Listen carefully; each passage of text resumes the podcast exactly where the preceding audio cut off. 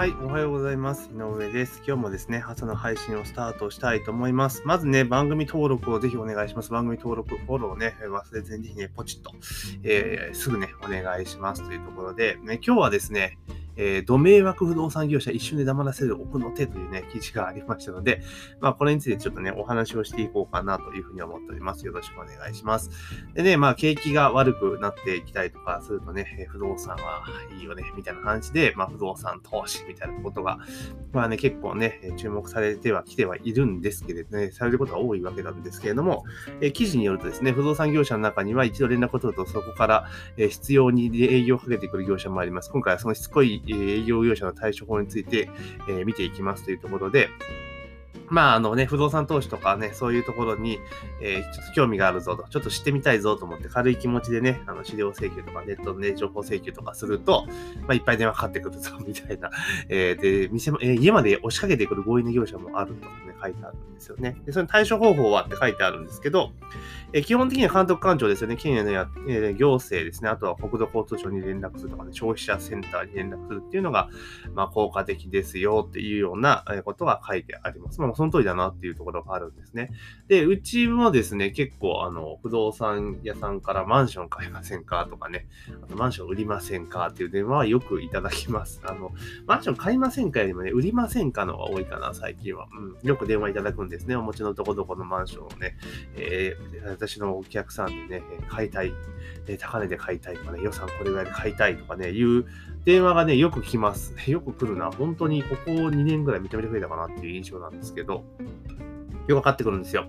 で、えー、だい、だいたい、あのー、まんべんなくかかってくるかな、最近は。うん。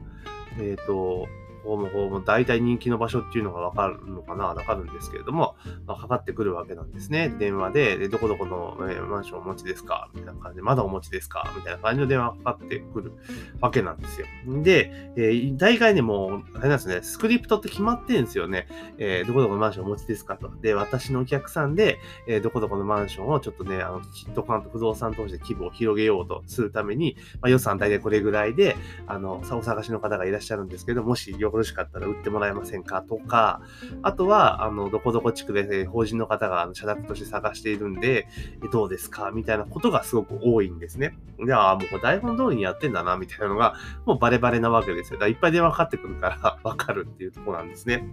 で、あとはもう、あの、なんつうかな、電話よく聞いてると、後ろでも同じようなトークが繰り広げられてるのが結構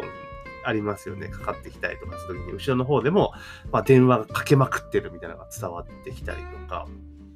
いうのがあるんですよね。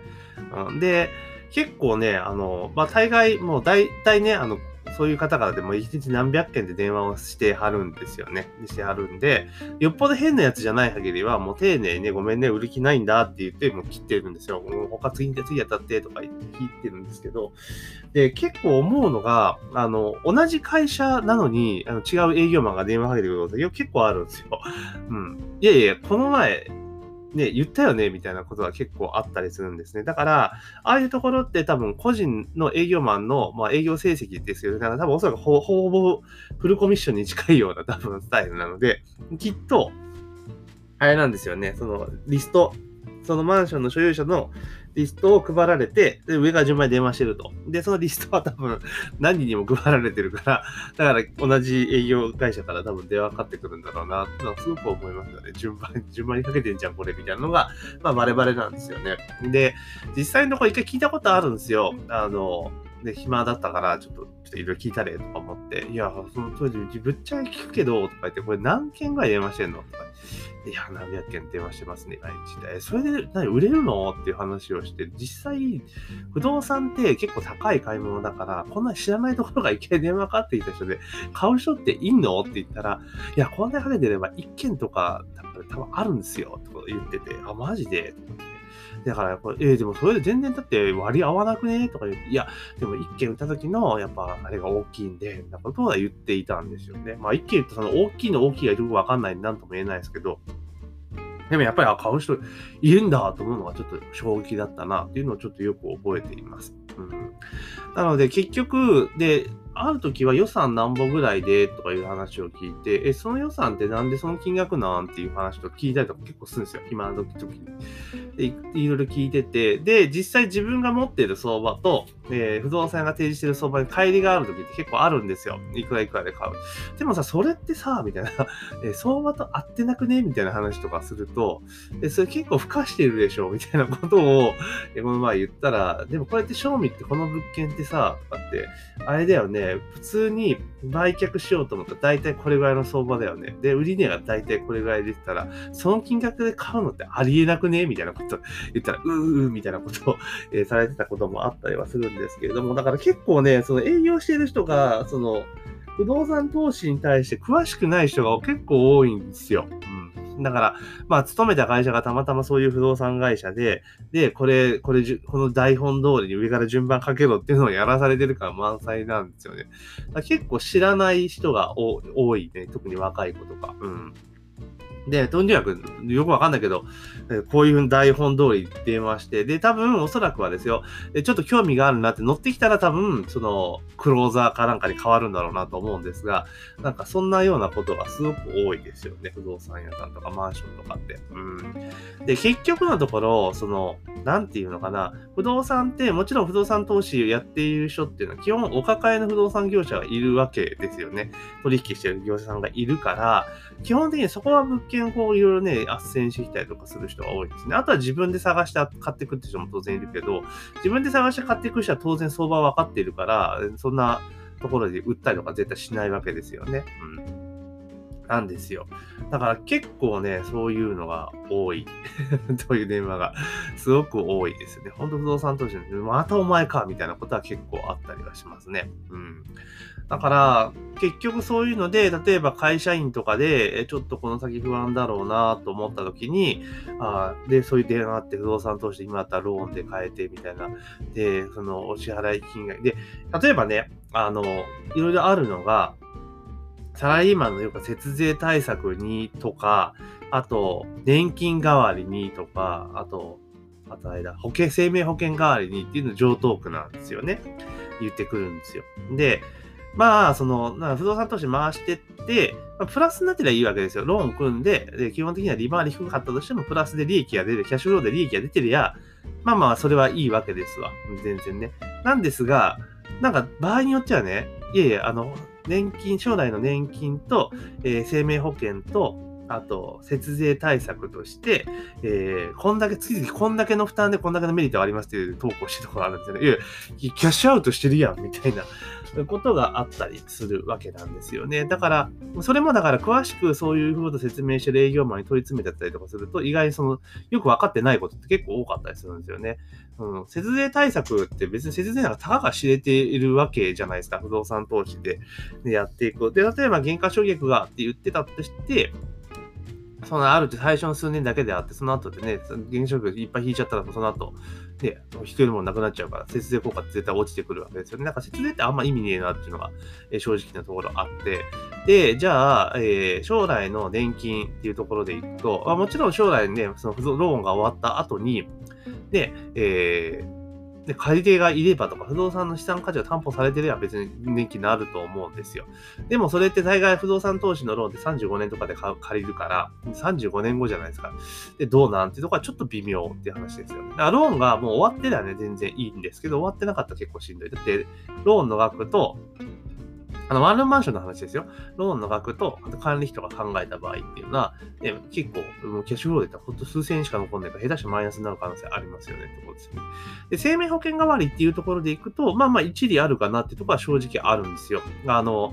例えば、住宅、あの、不動産ね、投資用のローンとかで買ったとしても、だんだん信用保険入っているので、その債務者が死亡した場合っていうのは、あの、基本的には保険、あの、ローンは終わるんですよね。え終わるわけですよ。だからそうすると、あの、資産として残るわけですよね。家族とかで残るわけなんですよ。だからまあ、それが1位あるかなっていうところはあるんですが、ただ、1部屋とかだけだったら全く意味がないので、まあ、やるんだったら複数取る必要があるかなっていうとこはあります。で、結構今これからおそらく不動産って下がってくると思うんですよ、値段って。個人的にわかんないですよ。プロ、プロではないので、わかんないですけど、下がっていくってことを考えると、あの、もうちょっと買うのはもうちょっと待った方がいいだろうなと思うし、じゃあ売り、売り値はじゃあ今売りなのかっていうと、またこれまた微妙なところかなと思ったりはしています。で、基本的にその、なんだろう、業者が買って、買ってくれ、買って、売って、売ってくれ、売ってくれって言ってる物件っていうのは、基本的には多分それなりに需要がある物件であるとは見て取れるわけなんですよ。でただ、売却価格に関しても、ちょっと怪しい。それは絶対にかなり付加して話を持ってきてるのは怪しいから、あまあ自分ちが大体どれぐらいなのかなっていうのは、今聞くチャンスでもあるのか。だから最近よく聞くんですよ、電話かかってきて、え、ぶっちゃけここって、あの、賞味な話ですよ、みたいな。売ると大体ど、どれぐらいなんですか？みたいなこと聞くと意外に喋ってくれたりとかするので、まあそれを聞いて楽しんだりはしてるんですけれどもね。だから基本的には私自身は別に売る気は全くないので、あの、まあね、いろいろお話をお伺いしてお断りしてるってことがメインです。まあ、ただ本当に電話いっぱいかかってくるし、で、あの、監督官庁ね、さっき冒頭の話じゃないけど、監督官庁に、まあ、連絡するぞと。え、まあこれ以上電話したら連絡するぞって言ったらね、効果がありそうで、意外に、あの、なんつうかな、兵隊の営業マンってそう知らないんですよね。そういうこと。だからみたいな感じになっちゃうこともあるので、まあ基本的にはこっそりと、あの、言っても聞かない場合もすぐ連絡するっていうのが有効かなというふうに思ったりはしています。はい。なのでまあ結構ね、不動産、特にサラリーマンとかね、例えば、買ってくれ系の電話っていうのは多分、上場企業のサラリーマンが多分結構狙いされてると思います。40代中盤、40代、我々世代ですよね。40代から、まあ50代ぐらいが多いのかな、今だったら。うん。で、えー、売ってくれはまあ持ってる人に電話かかってくるので、まあ、本当これ毎回思うんですけど、登記簿に連絡先載せるのやめてもらえねえかなって 本当思いますよね。うん、かかってくるし、みたいなね。ところが、あの、全然個人情報保護されてねえじゃねえかよ、みたいな。もちろん、だから所在地の住所とか、まあ、しょうがないにしても、いや、電話番号はちょっとね、みたいな、いう気がしますよね。本当にね、勘弁してほしいな。だからそれをちゃんと集める業者がいて、それを不動産業者で売っている業者がいるみたいな感じな構造なんですけどもね、本当にね、よくかかってくるというところで、えー大概ね、今電話かかってくると、あの、電話番号を、あの、携帯で検索すると、あ、不動産屋さんだなって思うと、え基本的にはもう着信拒否みたいな感じは、えしていますけどね、もうどんどんどんどん溜まっていくぞみたいな感じなので、まあね、結構多いなっていうところです。で、ちょっとね、話があっちでこっちでしちゃいましたけれども、結局不動産屋さんからね、あの、悪徳な不動産業者から電話がね、じゃじゃんとか営業とか営業構成かけられてるときは、あの、この記事が書いてある通りね、えー、消費者センターが行政に連絡するのが一番早いです。あだから、電話聞かれたら、お宅の会社の、あの、不動産のすみません、あの、業者番号教えてくださいとかね、えー、業者番号まず教えてもらっていいですかとか、宅建業者番号、事業者番号多分あると思うんで、とかいうのを聞くと、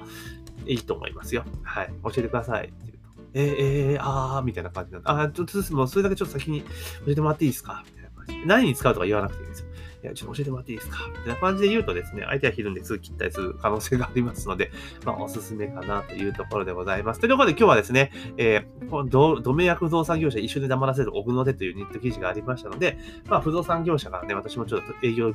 構成を受けているので、まあ、それについてのちょっとお話をね、医療構成を受けているというか、たまに電話かかってくるので、そのお話をさせていただきました。えー、ぜひね、番組のフォロー、もしくは登録ね、ぜひ忘れずにお願いします。番組の登録、フォローもぜひお願いします。というところで、えー、本日の朝の配信は以上とさせていただきます。今日も一日頑張っていきましょう。